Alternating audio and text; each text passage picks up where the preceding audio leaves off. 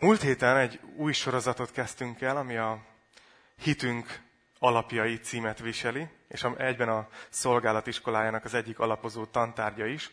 És ez az a sorozat, amit, amit nagyon szeretném, hogyha mindenki, aki, aki úgy érzi, hogy ez a gyülekezet az otthona, eh, lelkileg, az meghallgatna. Mert ez az a nyolc tanítás, ami azt gondolom, hogy összefoglalja a lényeg lényegét. Nem mondom, hogy ez mindent elmond, annyira szenvedek ezekkel. Ma például a Bibliáról lesz szó, most mit mondjak 40 perc alatt a Bibliáról, ennyi, ennyi irodalom van róla. Úgyhogy, de hogyha nem voltál itt múlt héten, akkor nagyon bátorítalak, hogy menj vissza az archívumba és, és hallgassd meg. Nem azért, mert szeretem, hogyha engem hallgatnak emberek, hanem azt hiszem, hogy nagyon hasznos, hogyha így egy alapra kerülünk. És még egy dolog, azért is osztom ki a jegyzetet, és hogyha van nálatok toll, akkor nyugodtan használjátok, mert múlt héten elmondtam azt is, hogy, hogy tudjátok, mennyi az esélye annak, hogy megjegyeztek valami fontosat, hogyha, hogyha jegyzeteltek? 36 Várjál? Én se jegyeztem meg, 34. 34. És hogyha nem jegyzetelsz, akkor tudod mennyi az esélye? 5 százalék. Tehát azért tényleg szinte kár a gőzér, ha... úgyhogy, úgyhogy léci, ha tudtok és szeretnétek, akkor jegyzeteljetek, jobban fog rögzülni. Ma pedig folytatni fogjuk a, a hitünk alapjai sorozatot, és a témánk az maga a Biblia. Ez a könyv, ami a világ abszolút bestsellere, több nyelvre fordították le, mint bármelyik másik könyvet, és több példányt adtak el belőle, mint bármelyik másik könyvből. Igen, még a Harry Potternél is, és az Alkonyatnál is. És nem tudom, még mik, mik most a trendi dolgok. Többet adtak el belőle, mint Oravec Nórából, és az ilyen egyéb önsegítő irodalmakból. Na, majd adok neked egy dedikált példányt. Nem. A Biblia akkor is mostanában így, így célpontba került. Biztos láttátok, amikor uh, ugye amerikai elnököket iktatnak be, akkor ők a Bibliára teszik a kezüket, és úgy esküsznek fel a, ebbe a feladatkörbe. És biztos, hogy ti is olvastatok erről híreket, hogy Trump elnök úr, ő két Bibliára tette a kezét. Ő ennyire komolynak érezte az esküt. Nem csak a hagyományos Bibliára, amit szoktak használni ebben az esetben, hanem még a, amit az anyukájától kapott annó, azt hiszem, azt is oda tett, ő két Bibliára esküdött meg, hogy ő lesz a legjobb elnök. Úgyhogy hát adja meg neki az úr, hogy, hogy lehessen ez, ez belőle, és ezt mondhassuk az elnöksége végén. De hogy miért Miért van a Biblia ennyire, miért ennyire népszerű, miért adnak belőle ilyen sok példányt el, miért erre esküsznek az amerikai elnökök, mi valójában a Biblia, hogyan alakult ki, miért szükséges, miért tartozik bele egy ilyen sorozatba, ami az alapokról szól. Azt hiszem, hogy ez az illusztráció segíteni fog, hogy megértsétek, hogy miért annyira fontos a Biblia. Nem tudom, hogy vannak-e olyan ismerőseitek, akiket úgy gondoltok szinte, hogy az ismerőseitek, de nem ismeritek őket egyáltalán. Most mindjárt megmondom, hogy mire gondolok. Én, amikor iskolás voltam, akkor volánbusszal jártam eh, a messzi Dunakeszire, Fótról. És nem tudom, hogyha így, így vagytok így, hogy rendszeresen mentek tömegközlekedéssel valahova ugyanabban az időpontban, akkor ugye kialakul egy társaság, hogy kik azok, akik mindig ott vannak a busz megállóba reggel. És már ismered az arcát, már feltűnik, ha valaki nem jött, tudod? Tehát, hogy így valahogy rááll a szemed, hogy kik azok, akik ezen a buszon szoktak lenni. És valahogy úgy éreztem, hogy így ismerem őket. Hát őt is tudom, őt is tudom, észreveszem, a hiányoznak. De ha nem beszéltem velük, akkor valójában egyáltalán nem ismerem őket. Semmit nem tudok úgy igazán róluk. Kommunikál valamit a külsejük, a megjelenésük, hogy hol szállnak le, hogy hol szállnak fel, de igazából nem ismerem őket, és nem is tudom megismerni őket, ha nem kezdünk el kommunikálni, akár írásban, akár szóban, akár valahogy. És ezért ennyire fontos a Biblia, mert valójában a Biblia Isten szava. Ez az, amin keresztül ő szólt, és kezdeményezte a kommunikációt, és ezért őt is így ismerhetjük meg. Ugye a múlt héten azt mondtam, hogy, hogy az alapok alapja az, hogy Isten a szeretet. Hogy az ő minden túláradó szeretete a leges, legtisztább alapunk. De erről a szeretetről semmit nem tudnánk az égvilágon, ha nem lenne ez a könyv, a Biblia. Úgyhogy ezért ennyire fontos ez a Biblia. Isten az egyébként szólt a teremtett világon keresztül is, írja a római levél. Megtudunk valamit róla, de azért nem tudjuk meg a szíve gondolatait. Következtethetünk arra, hogy ő milyen nagy, milyen hatalmas, milyen bölcs, milyen kreatív, Nézzétek meg a zsiráfot és a kolibrit, tegyétek fejben egymás mellé. Milyen kreatív Istenünk. De nem tudjuk meg, hogy, hogy mi, mi van a szívébe, hogy min gondolkozik. Isten szólt az emberi lelkiismereten keresztül is valamelyest. Minden emberben ott van a lelkiismeret. Valahogy, mint hogyha lenne egy ilyen belénk kódolt látás arról, hogy Istennek mi a gondolat arról, hogy mi a jó és a rossz. De ez is ugye egyrészt el lehet altatni, el lehet tudatmódosítani, meg egyéb dolgokat tudunk vele csinálni a lelkiismerettel, tehát ez nem egy olyan tökéletes. De Isten szólt a Biblián keresztül, és szólt Jézus Krisztus személyén keresztül, amik nagyon-nagyon felfedik, hogy kicsoda ő. És a Biblia azért merem azt mondani, hogy Isten szava, hogyha valakinek ez kételkedést okozna, mert három ezernél több alkalommal mondja azt, hogy így szól az Úr. Tehát valójában a Biblia valójában, valóban Isten szava. Úgyhogy a következő tanítások ebben a sorozatban arról fognak szólni, hogy mit tudunk meg Istenről, de most először gondoltam, hogy nézzük meg magát a Bibliát. Hogy mi ez? Hogy jött létre? Kialakult? És hogy hogyan tanulmányozzuk. Úgyhogy két nagy rész lesz. Az egyik ez az, hogy a Biblia története, és a másik az az, hogy miért és hogyan érdemes a Bibliával foglalkozni. Készen álltok erre? Jó.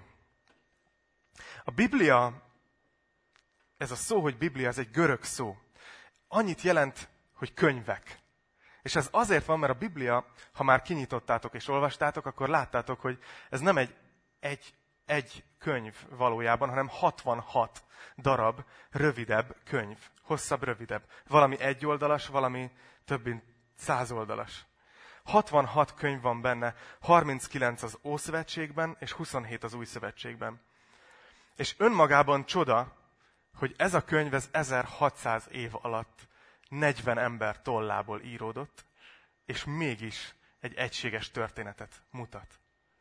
Én tudom, hogy hallgattam ilyen, ilyen interjúkat olyan emberekkel, akik könyveket írnak, hogy milyen nehéz, amikor már húsz év után próbál valaki befejezni egy könyvet. Éppen tegnap is beszéltem egy barátommal, aki mondta, hogy most már nagyon beszeretné fejezni a, a könyvét. De hogy hallottam olyan interjúkat is, ahol többen próbálnak, ilyen több szerzős könyv, biztos olvastatok olyat, és hogy nagyon nehéz együtt működni. Most a Biblia az 40 szerzővel rendelkezik, akik jól kijöttek egymásra, mert többnyire nem is egy időben éltek. És az a csodálatos az egészben, hogy mégis az egész Biblia egy egységes történetet mond el Istenről. Arról, hogy kicsoda ő, és hogy mi a terve velünk, és hogy mit tett értünk. És, és egy gyönyörű dolog, nagyon változatos, vannak benne történelmi elbeszélések, költészet, bölcsességirodalom, törvény és parancsolatok, levelek, proféciák, apokaliptikus, sikerült kimondani, irodalom, példázatok, idézetek. Tehát nem egy egységes, tudjátok, vannak azok a könyvek, amit már a nyolcadik fejezetet tudod, hogy fogja felépíteni, mert egy kapta fára megy. Na a Biblia nem ilyen, hanem borzasztó változatos. És ami még nagyon fontos, hogy a Biblia azt mondja Pálapostolon keresztül magáról, hogy a teljes írás Istentől ihletett. Ez a 2 Timóteus 3.16-ban van.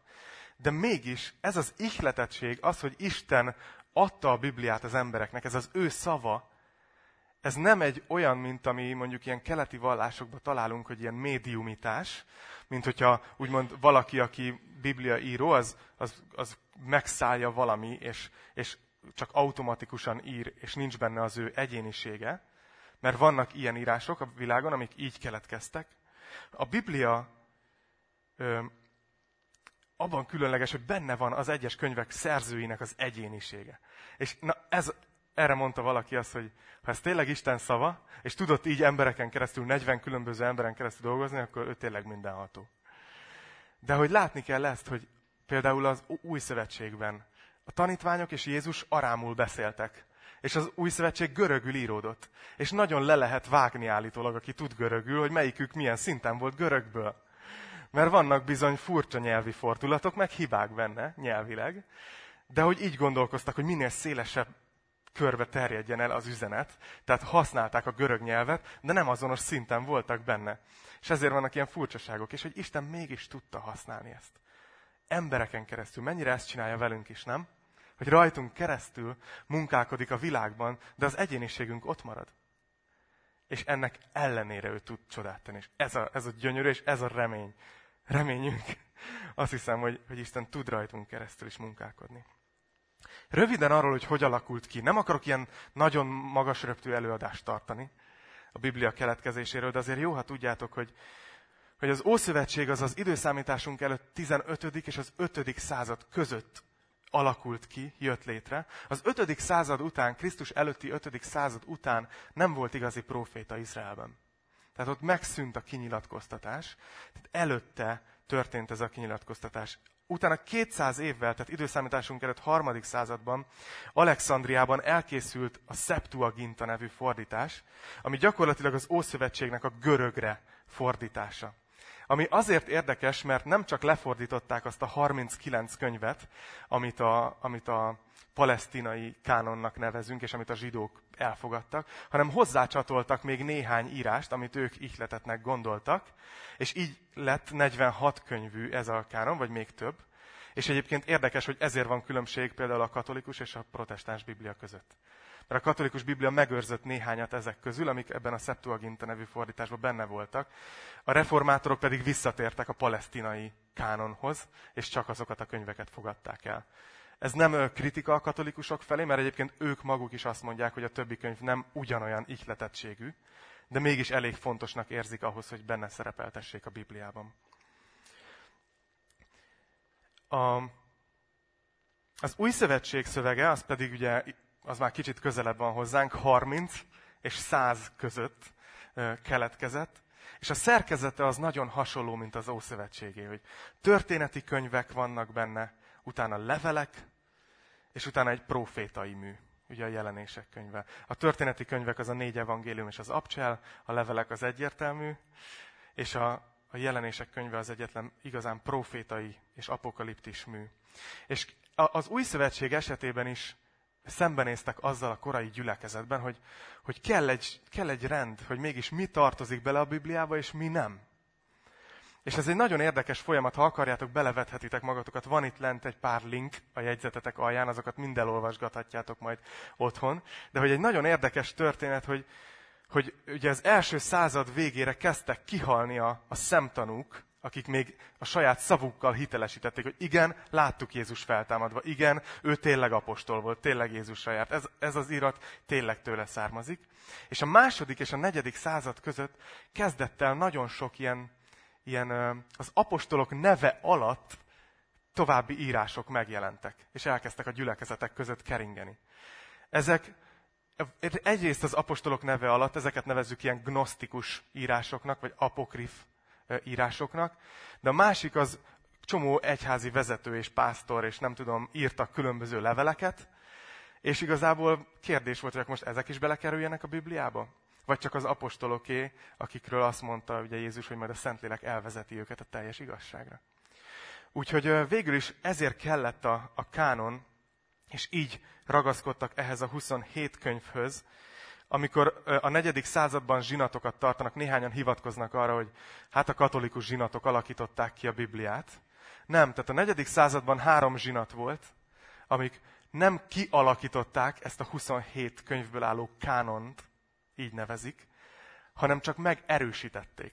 Tehát nem azt mondták, hogy jó, akkor nézzük meg, hogy mink van, és akkor tegyük össze, hogy mi a Biblia, hanem azt mondták, hogy csak ebből a 27-ből legyen tanítás, légy szíves a keresztény gyülekezetekben, mert különben bajba leszünk.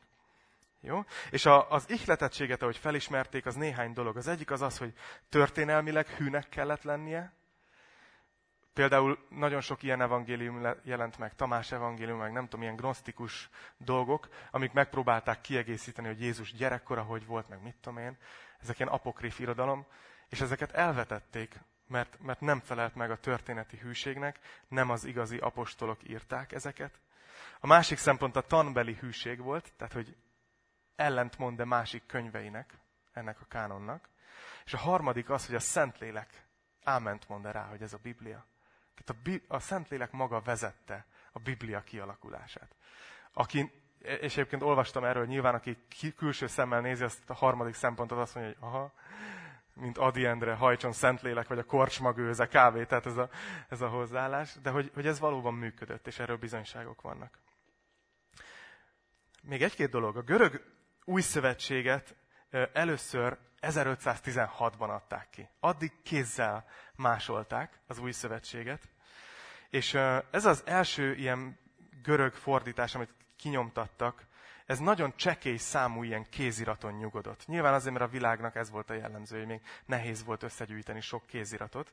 És a hagyományos bibliafordítások, tehát például magyarból a Károli, angolban a King James, németben a Luther fordítások, az ezt a úgynevezett textus receptus szöveget használták, ami nagyon kevés másolaton alapult. És egyébként utána rengeteg, még sok ezernyi kézirat előkerült, és szevetették, és analizálták, és kiderült egyből, hogy mi az, ami betoldás volt, meg stb. Tehát az új szövetségnél ez a fontos, például ezért van az, hogy a Károli Biblia sokszor tartalmaz olyan verseket, amiket az újabb fordítások már nem, mert sokkal több kézirat előkerült, és tisztult a kép, hogy mi valójában a Biblia szövege. Csak egy történetet, hogy lássátok, hogy a, hitelessége a Bibliának. Az, az Ószövetséget képzeljétek el, hogy úgy másolták, hogy a kéziratokat, a Héber írás az ilyen, ilyen kockákba írja, ilyen kvadrát írás, a betűit, és úgy másolták, hogy meg volt adva, hogy soronként 30 betű, hasábonként legfeljebb 48 és 60 sor között lehetett. Meg volt adva, hogy az egyes betűk között egy hajszányi szünetnek kellett lenni. Azt hiszem a mondatok között, vagy a fejezetek között talán három betűnyi, és a könyvek között három sornyi, vagy valami ilyesmi. És annyira, annyira komolyan vették ezt, hogy csak hiteles másolat szolgálhatott kéziratként, és a másoló nem térhetett meg. Nem másolhatott le egyetlen betűt se fejből, hogy ó, tudom, mi jön itt. Minden egyes betűnél oda kellett nézni, és utána lemásolni. És csak úgy állhatott neki, másolni a Biblia szövegét, hogy előttem megfürdött, átesett egy rituális tisztaságon, teljesen tiszta zsidó ruhát vett fel, és utána ült neki. És parancsba volt adva nekik, hogy még ha a király szól hozzá, akkor se figyelhet rá oda, hanem neki ez a feladata. Tehát ezért van az, hogy például most előkerültek a, itt a 20. században Kumrámból tekercsek, ószövetségi iratokról, és mondták, hogy na majd most ki fog derülni, hogy a Biblia szövegét meghamisították. És nem. Azért nem, mert annyira gondosan adták tovább az Ószövetség szövegét. Hitelese az új szövetség története? Vannak külső források, például Cornelius Tacitus és egy első századi római, tört, ő egy római történész volt. Ő Krisztus után 55 és 120 között élt, de ott van egy zsidó történész is, Josephus Flavius, akinek talán már hallottátok a nevét. Ők mind érdekes, hogy írnak ugyanúgy Jézusról, az ő munkájáról. Nem csak a Biblia beszél arról, hogy Jézus volt. És az új szövetség szövege, hogy hitelese, erről csak egyetlen egy gondolat, hogy általában az ilyen ókori írásoknál az a szempont, hogy mennyire vehető hitelesnek, hogy hány kézirat került elő, hány ilyen kézzel másolt kéziraton nyugszanak a mai digitális vagy könyvalapú dolgok. És csak két összehasonlítást mondok. Cézárnak a Gal háborúkról írt műve, amit időszámításunk előtt 40, 44-ben írt. A legkorábbi másolat, ami van róla, az ezer évvel későbbi. Tehát magyarul az első ezer év miután megszületett a mű, onnan nincsen másolatunk. Ezer évvel későbbi az első másolat, és összesen tíz darab másolat került elő belőle. És mégis mindenki azt mondja, hogy teljesen hiteles. Cézár írt egy művet a gal háborúkról, úgy tanítjuk a történelemben a gal háborúkat, ahogy abban a műven szerepel, mert teljesen hitelesen fogadjuk el őket. Platón írásai, a nagy filozófus Platón, kb. időszámításunk előtt 400-ban íródtak, és a legkorábbi másolat 1300 évvel későbbi, ami van, és összesen 7 darab van belőle. És mégis a mai napig idézzük Platont. És hitelesnek tartjuk. Mondok még egyet. Homérosz, csak hogy így azért valamit így mondjak. Homérosznak az Iliász című műve. Időszámításunk előtt 800-ban írta, a legkorábbi másolat 1200 évvel későbbi, és itt jóval több másolat van, mert 643. Tehát figyeltétek, az egyikből volt 10, a másikból 7, másikból 643. Mi a helyzet az új szövetséggel? Az új szövetség 50 vagy 30 és 100 között íródott, és a legkorábbi másolat a 114-ből származik. Tehát néhány évtizeden belül ott van az első fordítás, nem ezer éven belül, néhány, néhány évtizeden belül. És tudjátok, hogy hány kézirat van az új szövetségből? 5366. Tehát igazából ezt mondta az egyik professzor az Oxfordi Egyetemen, dr. Ravi Zachariasnak hívják. Azt mondja, hogy valójában az új szövetség messze a legkönnyebben hitelesíthető írás az ókorból. A dokumentumok puszta számát, az események és a leírások közötti időtartamot, és a megerősítésére vagy cáfolatára használható egyéb dokumentumokat tekintve. Semmi az ókori kézirati bizonyítékok közül nem ér fel ezzel a szövegbeli elérhetőséggel és hitelességgel. És utána ugye elkezdték fordítani a Bibliát, azért tudunk ma erről magyarul is olvasni. És ma az, az élő 6901 élőnyelv közül 43 ra készült el a teljes fordítás, és további 26 nyelv esetében van folyamatban még ez a munka. Tehát ma is nagyon sokan dolgoznak Biblia fordításokon. Csak hogy érzékeljétek, hogy az elérhető élő nyelveknek a 31%-ára még el se kezdődött Biblia fordítási munka. És nekünk hány verziónk van otthon, meg a, az appunkban? Elég durva, nem, hogy milyen bőségben élünk. A magyar fordításokról szeretnék még két szót, és akkor itt be is fejezem a történet részt, aki azt mondja, hogy gyülekezetbe jöttem, nem történelem órára. Hogy a magyar fordításoknál van egy ilyen hozzáállás egy kicsit a, a keresztények körében sokszor, hogyha ha Pálapostolnak jó volt a Károli, akkor nekünk miért kell új? Ezt nem tudom, hogy hallottátok-e már. Tényleg, tényleg van, aki így gondolja. De hogy látni kell, hogy miért különböznek. Talán itt a kulcs. Mert azt mondják, hogy miért így van az egyikben, ha másikban amúgy van. Mert, mert más logikát használtak az egyes biblia fordítók. És van legalább négy logika, ami mentén készültek magyar fordítások. Az egyik fajta fordítás, amit, amit úgy nevezhetünk, hogy szó szerinti. Szó szerinti. Tehát magyarul például a Csia Lajos féle fordítás, az ilyen, ami, ami konkrétan úgy fordítja le a testet, hogy hústest, mert az eredeti görög szó az ezt fejezi ki.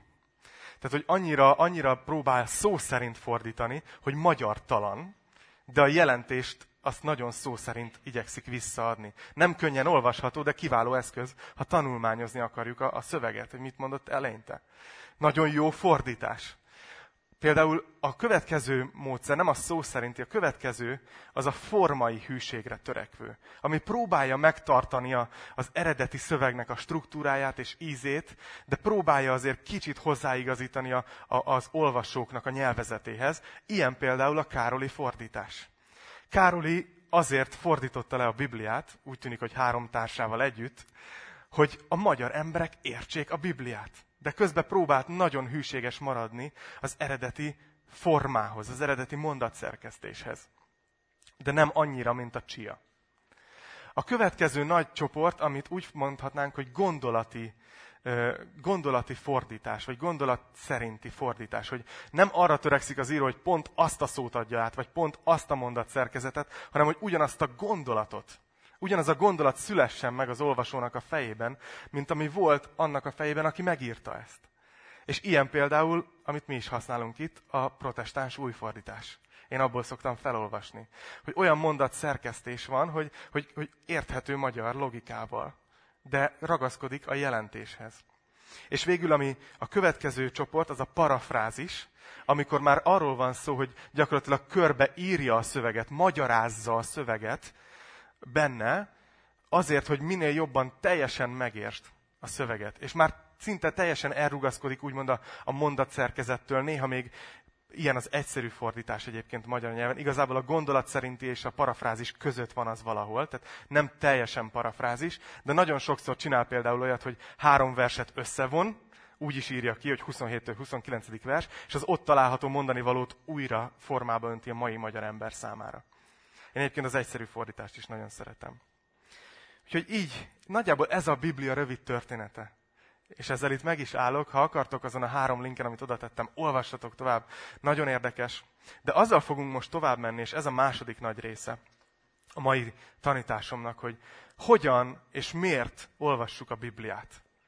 És arra gondoltam, hogy nem az lesz, hogy Attila kiáll és mond öt okos dolgot, hanem hogy kerestem olyan ige részeket, ami arról beszél, hogy hogyan érdemes olvasnunk a Bibliát, jó? És ezek ott vannak egyébként a papírjaitokon, de föl is fogom olvasni. Kilenc ilyen igerész van. Mit mond a Biblia saját magáról? Azt mondja a Zsoltárok egy, egytől háromig.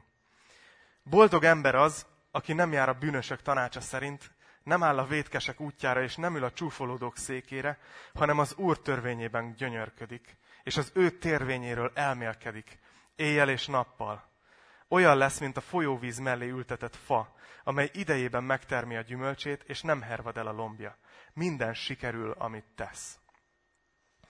Szóval ez egy nagyon érdekes ígéret a Biblia olvasásáról, hogy mi történik azzal az emberrel, aki azt mondja, hogy én, én nem járok a bűnösök tanácsa szerint, nem, nem, ülök, nem járok a vétkesek útján, nem ülök a csúfolódók székére, hanem inkább az Úr törvényéről elmélkedek, éjjel és nappal. Valahogy megoldom, hogy az életemet, a gondolataimat ezt töltse ki. Hogy mi van a Bibliában, mi van Isten törvényében. És azt mondja erről az emberről az ige, hogy nézzétek, olyan lesz, mint a folyóvíz mellé ültetett fa, amely gyümölcsöt terem, és nem herved el a lombja, és minden sikerül, amit tesz. Nem tudom, hányan szeretnétek eredményes életet élni. Itt mondja az ige, hogy annak a titka, hogy az Úr törvényéről gondolkodsz éjjel és nappal. Elmélkedsz ezen, és gyönyörködsz benne. És azt is mondja, hogy boldog az ilyen ember. És ez a gyümölcs termés egyébként egy nagyon szép kép, mert még annó egyik kedvenc pásztorom, Greg Opin mondta ezt, hogy, hogy ő még soha nem hallotta, hogy kiment volna a kertbe gyümölcsfák közé, és hallotta volna, hogy, hogy a barackfa azt mondja, hogy na, pattintsunk ki egy gyümölcsöt. Megfeszülök, és itt egy barack. Hanem, hogy a gyümölcs termés az olyan, hogyha egy fa kap fényt, és kap vizet, akkor a gyümölcs megterem. És azt hiszem, hogy itt egy gyönyörű kép, hogyha, hogy ezek a dolgok, hogy eredményesek vagyunk, hogy boldogok vagyunk, hogy, hogy, hogy élünk egy ilyen életet, ami kívánatos, az nem egy cél, hogy boldog akarok lenni, hanem az egy gyümölcs lesz, ha, ha tele van a Bibliával az életünk. Mi az, ami nem erőlködésből jön az életedben, a kereszténységedből? Az a gyümölcs. Ami, ami erőlködés, az a termelés, az a gyár. Második igevers. Zsoltárok 119-105. Ezt mondja, hogy az én lábamnak szövét neke a te igéd, és ösvényem világossága. Érdekes, azt mondja a Biblia, hogy ha olvasod a Bibliát, akkor az olyan lesz, mint hogyha világítás lenne előtted az úton. Hogy látod, hogy hova lépsz. Látod, hogy merre van az út, merre van a következő lépés. Nem vagy bizonytalan, tudod, hogy merre mész. És ez, ez azért nagyon fontos, mert nem tudom, hogy ti tévedtetek-e már el valaha. Képzétek most nyáron, amikor, amikor Jakartában voltam ezen a világtalálkozón, akkor vasárnap reggel, még mielőtt elkezdődött volna a konferencia, gondoltam, hogy én jó hívő vagyok, elmegyek egy gyülekezetbe. És beszálltam egy ilyen Uber taxiba. Tudjátok, az mi? Budapesten már betiltották, de, de lényeg az, hogy beszálltam egy ilyen ember mellé, hogy majd ő vissza-vissza a gyüliből a hotelbe. És képzétek el, hogy az már nagyon gyanús volt az első öt perc után, hogy, hogy, hogy nem bírta elindítani az alkalmazást, ami mutatta volna az utat. Most Jakarta ez egy 10 milliós város. Tehát, tehát, hogy annyira nem ismer mindenki minden utcácskát. És gyanús volt, hogy már ott állunk 10 perce, és még mindig nem indultunk el, mert nem tudja, hogy merre kell menni. Nagy nehezen elindította az, az alkalmazását, ami a sofőröknek van, és mentünk, de, de nem működött egyszerűen. És mondom, nem baj, tudod, itt van a telefonom, majd, majd akkor én behívom a navigációt, és mondom, kedves indonéz úriembernek, hogy merre menjünk. Végülis ezért fizetek, nem hagy navigáljam más sofőrömet. Úgyhogy, úgyhogy beültem, és csak az volt a baj, hogy kb. 16% volt az aksimban. És így tudod, milyen a navigáció, hogy az hogy szívja az aksit. És egyszerűen mentünk, és nézem, hogy 15, 14, 13. Elrontottunk egy kiáratot, tovább mentünk az autópályán, tudod? És ez az ember ez csak annyit mondott állandóan, hogy sorry, sorry, és ilyen, ilyen idégbetegen nevetett. De kb. ez volt, sorry, és nem volt jó az angolja. Tehát alig értettük egymást, és, és valami borzasztó volt, és ez az érzés, hogy, hogy most mi lesz, amikor 11%-ra leértünk, akkor mondom, felhívom a, az indonéz barátomat, aki, aki egyébként is segített megszervezni ezt az egészet, hogy, hogy te valamit csinálj, mert mindjárt eltűnök itt Indonézia közepén, és azt tudom, hol vagyok. Úgyhogy így, így nem értem el, nem vette föl. Úgyhogy 10, 9, és képzétek el, hogy, hogy, hogy lemerült a telefonom, kakuk. És na most mit csinálunk? Az ő telefonja nem működik, és fogtam, mondtam, hogy add ide a telefonodat. Már kezdtem harcias lenni, és és elkezdtem, néztem, hogy miért nem működik. És azért, mert annyira tele volt a memóriája, egy ilyen olcsó 15 ezer forintos vacak valami volt, és tele volt ilyen, ilyen Angry Birds meg ilyenek. És elkezdtem kitörölni indonéz nyelven a telefonjából a, a különböző szerintem fölösleges alkalmazásokat. Mert hát valahogy haza akartam jutni, és ő meg közben csak annyit mondott, hogy sorry, sorry. És így, hát megőrülök, hol vagyok én. Na, a lényeg az, hogy végül is azért, azért csak megtaláltuk az utat, elindult az alkalmazás. Tíz perc múlva rá jött az imára hívás, mert ő muszlim volt. Tehát a, a telefonból elkezdett jönni ez a hang, ez a, tudjátok, hogy, hogy a műezzin hívja, akkor már tényleg kész voltam. Na mindegy, úgyhogy végül is úgy szálltam ki az autóból, hogy ehhez képest egy konferencia semmi lesz. Na, ezt most kicsit hosszan meséltem el, de a lényeg, amit akartam érzékeltetni, hogy, hogy azt mondja az ige magáról, hogyha olvasod az igét, akkor nem fogsz eltévedni. Akkor tudni fogod az utat, mert az ösvényed világossága.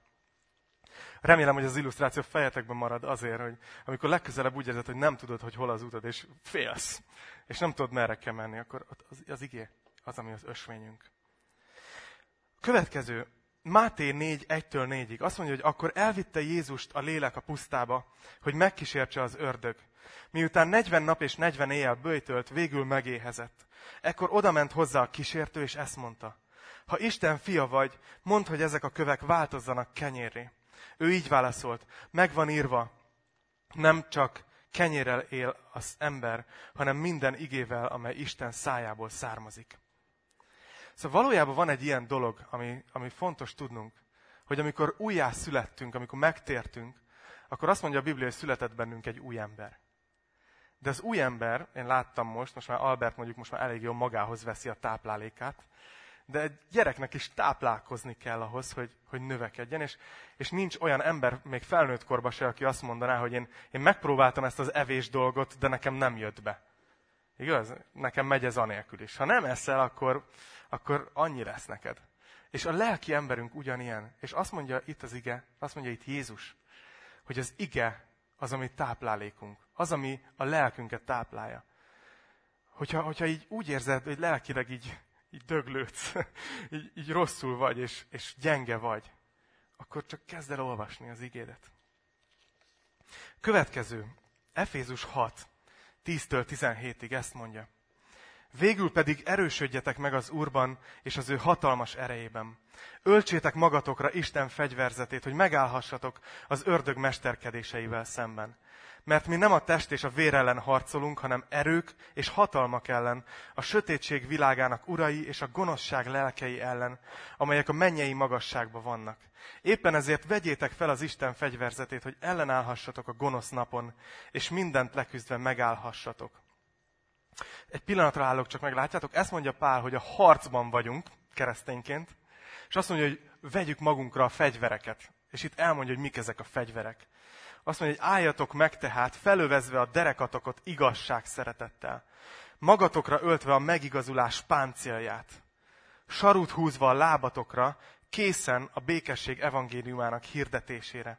Vegyétek fel mindezekhez a hit pajzsát, amelyel kiolthatjátok a gonosznak minden tüzes nyilát. És vegyétek fel az üdvösség sisakját is, és a lélek kardját, amely az Isten beszéde. Tudjátok, mi a furcsa ebben a fegyverzetben? Hogy az összes dolog, amit leír, páncél, öv, pajzs, az mind védekező. Az egyetlen olyan, amit használhatunk támadásra, az az ige. De nem, nem emberekre, mert az elején elmondta, hogy nem test és vér ellen van tusakodásunk, hanem amikor az ördög jön, és kísért, és akkor az ige, ige a fegyverünk. Ezzel tudunk győzni. Aztán itt van a János 17.3. Azt mondja, hogy az az örök élet, hogy megismerjenek téged, az egyedül igaz Istent, és akit elküldtél, Jézus Krisztust. És azt hiszem, hogy a Bibliát kétféleképpen lehet olvasni. Bármennyire furcsa, lehet úgy olvasni, hogy a Biblia eltávolítson Istentől. Azért, mert én is sokáig így olvastam, én tudom. Egy ilyen törvénykönyvet, egy szabálykönyvet láttam benne. Még ki is írtam magamnak, ezt már mondtam nektek, hogy mit kell megtartani. És amikor már, már első nap láttam, hogy ez nem fog menni, akkor egyre mélyebbre süllyedtem egész addig a pontig, hogy azt gondoltam, hogy el fogok kárhozni. Ez durvának hangzik, de ez van. Lehet így olvasni a Bibliát, hogy eltávolít Istentől. Vagy lehet úgy olvasni, hogy ezt az igét látjuk magunk előtt, hogy az a cél, hogy megismerjük Istent. Ugye ezzel kezdtem, hogy megismerni Istent. A Biblia az valójában az egy nagy történet. Az egész arról szól, hogy Isten hogyan menti meg az embert. Erről beszéltem múlt héten. Ha nem voltatok itt, hallgassátok meg. De nem így olvasod, hanem csak azt keresed, hogy nekem mit kell tennem Istenért, akkor be fogsz golyózni. Vagy képmutató leszel, vagy a kettő egyszerre. És nem jó ez senkinek. Azt mondja a János 8.31-ben Jézus, ha ti megmaradtok az én beszédemben, bizonyal az én tanítványaim vagytok. Ezt a Károli fordítás fogalmazza így. Tetszik ez a kifejezés, hogy azt mondja, hogy, hogy az a tanítványság, hogy megmaradunk az igében. Nem tudom, volt olyan könyvetek, hogy annyira belefeledkeztek, hogy ki se láttok mögüle? És szó szerint így. És amikor, amikor így benne van az életünk az igében, hogy, hogy nem olyan dolog a Biblia számunkra, hogy, hogy hát jó lenne már olvasni, kinyitom valahol, olvasok néhány verset, hanem hogy az egész életem benne van, az ige embere vagyok.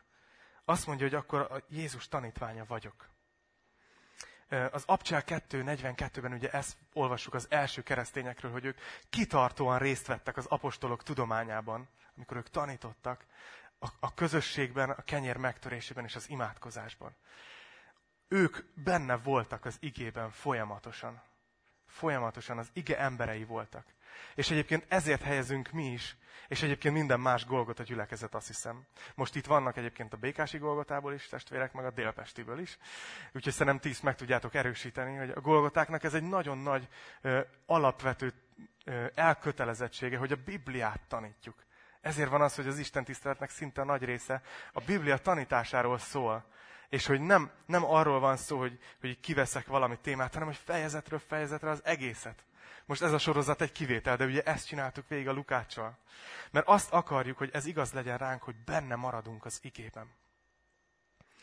Azért mondtam el ezt, hogy értsétek, hogy miért csinálok ezt, és hogy miért vagyok ennyire ennek a pártján. Ézsaiás 55, 10, 11 már, már csak három vers van, jó?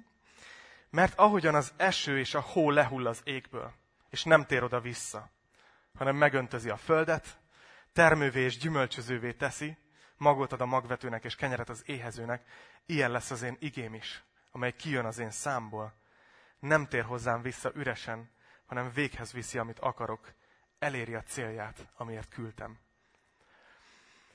Itt egy nagyon fontos dolog, hogy, hogy Istennek van egy célja az igéjével. Amikor te kinyitod a Bibliádat otthon, és imádkozol előtte, hogy értsed, Istennek van egy célja, hogy benned mit szeretne elvégezni. Mit, mit akar átalakítani éppen a szívedben, miről akarja megváltoztatni a gondolkozásodat. Van egy célja, és azt mondja, hogy nem, nem fog visszatérni üresen, hanem elvégzi a célját. De ez kell egy olyan szív, ami abból indul ki, hogy mit akar Isten nekem tanítani, amikor kinyitom a Bibliát.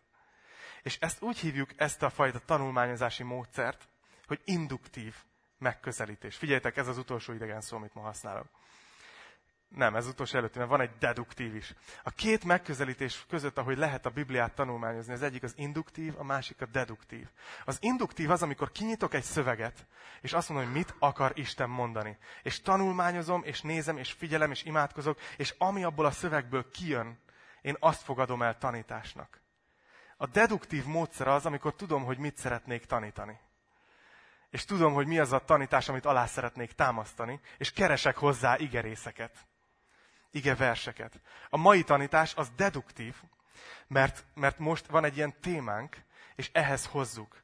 De az időnk 90%-ában itt a gyülekezetben induktívan tanítunk. Megyünk fejezetről fejezetre, és így közelítünk az igéhez. Nem úgy, hogy mi mit akarunk látni benne, hanem úgy, hogy az mit akar bennünk elvégezni. Zsoltárok 119-89. És itt az utolsó témára térek rá, két verset fogok együtt felolvasni. Ezt írja Zsoltárok 119-89. Uram, Az igéd örökké megmarad, és szilárdan akár az ég. És azt mondja a Zsoltárok 138, kettőben az ige. Istenhez beszél, és azt mondja, hogy mindennél magasztosabbá tetted a nevedet és beszédedet. Érdekes, hogy a régebbi fordítások úgy fordítják ezt, hogy, hogy még a nevednél is magasztosabbá tetted a beszédedet. Hogy Isten felmagasztalta az ő igéjét a neve fölé. De ha nem is a neve fölé, az biztos, hogy mindennél följebb. Tehát azt akarom így utolsó pontként átadni nektek, hogy az ige tekintéje, az egy olyan kérdés, ami a személyes életünkben is, és gyülekezetként is nagyon-nagyon fontos. Mert beszélgettem én olyan keresztényekről, akik azt mondják, hogy ez így és így van. És megkérdezem, hogy miért. És azt mondják, hogy azért, mert én ezt így érzem. És ez nagyon kevés. Ha az igének tekintéje van az életünkben, az azt jelenti, hogy mindent alárendelek. Az érzéseimet, az ízlésemet, hogy én hogy szeretném, hogy, hogy mi a célja az életemnek, hogy mit tanít a gyülekezetem. Ha más tanít, mint amit az ige, az ige, a tekintély. Itt is, és ezt nektek mondom a szemetekbe. Olyat láttok az igében, amit én rosszul tanítok. Az ige a tekintély, nem én. És akarom, hogy az ige emberei legyetek, akik benne vannak az igében, és tekintélye van az igének. A reformátorok reagáltak arra, hogy, hogy a katolikus egyházban történt egy ilyen, hogy 1545-ben a Tridenti zsinaton kimondták, hogy az egyházi szent hagyomány és a szentírás az egyenértékű. És ez volt az egyik pont, amire a reformátorok megfogalmazták a sola scriptura nevű, hú, még mégis használok idegen szavakat, ezt a kifejezést, ami azt jelenti, hogy egyedül a szentírás a tekintély. És hogy ezért őket megégették. Ezért a mai napig emberek adják az életüket. Múlt, múlt évben is, az év végén négy bibliafordítót megöltek a közel-keleten. Mert az ige tekintélyében hittek. És ezért dolgoztak. Úgyhogy van egy ilyen kérdés, hogy a te életedben milyen, milyen helyen van, milyen tekintélye van a Bibliának.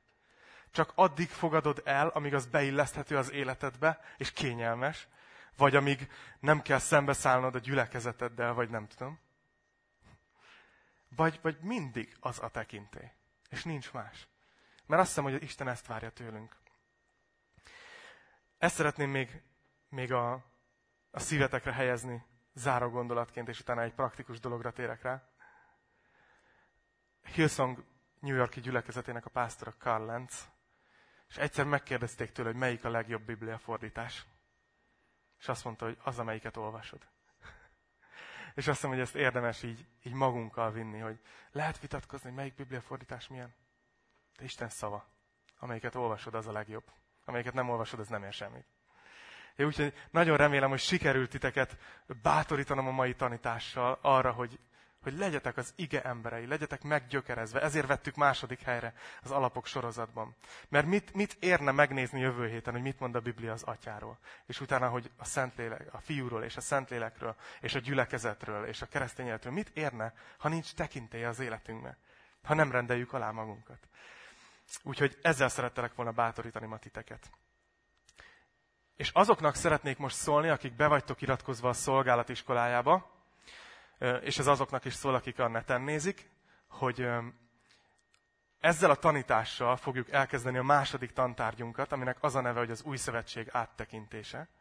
A tantárgynak az a lényege, hogy legalább egyszer mindazok, akik szeretnétek felkészülni a szolgálatotokra, olvassátok át értve az új szövetséget. Remélem, hogy ez a mai tanítás ez egy hasznos ilyen bevezető volt ehhez. És az lesz a, a, a házi feladat ebben, hogy minden egyes könyv után, tehát elolvasod Máté evangéliumát, akkor írj róla egy néhány mondatot. Még azt sem mondom, hogy két-három bekezdés, mert egy páran megijedtek ettől. Lehet, hogy csak egy bekezdés, lehet, hogy egy A4-es, teljesen mindegy. Ezt a személyes kérdést válaszold meg, hogy mit mondott ez a könyv neked. Mit jelentette számodra, milyen üzenetet hordozott. És látni fogjátok majd, hogy holnapi naptól a Moodle-ben, ebben a kis online felületünkben, ami van a szolgálatiskolához, meg fog jelenni ez a tárgy is, és meg fogjanak jelenni ezek a, ezek a beadandók.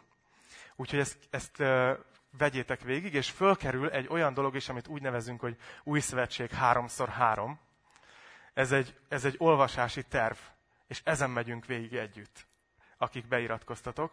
Az a lényege, hogy ha napi három fejezetet elolvasol, ami egyenként kb. három percet vesz igénybe, tehát háromszor három, akkor három hónap alatt végigolvasod az új szövetséget és föl van osztva úgy ez az olvasási terv, hogy egy kicsit meg van mixelve. Tehát egy evangélium után jön egy levél, aztán jön egy másik evangélium, másik levél. Tehát, hogy kicsit ne legyen annyira olyan, hogy négy evangéliumot egymás után, kicsit változatosabbá van téve. De kérlek, hogy akik erre beiratkoztatok, tegyétek ezt meg, töltsétek le azt az olvasási tervet, nyomtassátok ki, pipáljátok, ahogy haladtok, és amikor egy könyv végére értek, akkor jelentkezzetek be erre a felületre, és, és írjátok le a gondolataitokat röviden, jó? Ez kell ahhoz, hogy a tantárgy az, az teljesüljön. Szeretnék uh, imádkozni, és Dávid, gyere! Hol vagy Dávid? Dávid. Ő fog minket vezetni az úrvacsorában. Imádkozzunk. Uram, szeretnélek csak arra kérni egyszerűen, különös nagy szavak nélkül, hogy, hogy Te tedd élővé ezt a talán kicsit szárazabb, kicsit túl sok információt tartalmazó tanítást, Uram. Leginkább arra kérlek, hogy ébresz egy ilyen szenvedélyt a szívünkben a Te igéd iránt. Szeretünk téged, és köszönjük, hogy a Biblia arról beszél, amit te tettél értünk, és amiről most Dávid is fog beszélni, Uram. Áld meg őt is, hogy, hogy tudjon minket vezetni ebben. Te nevedben. Ámen.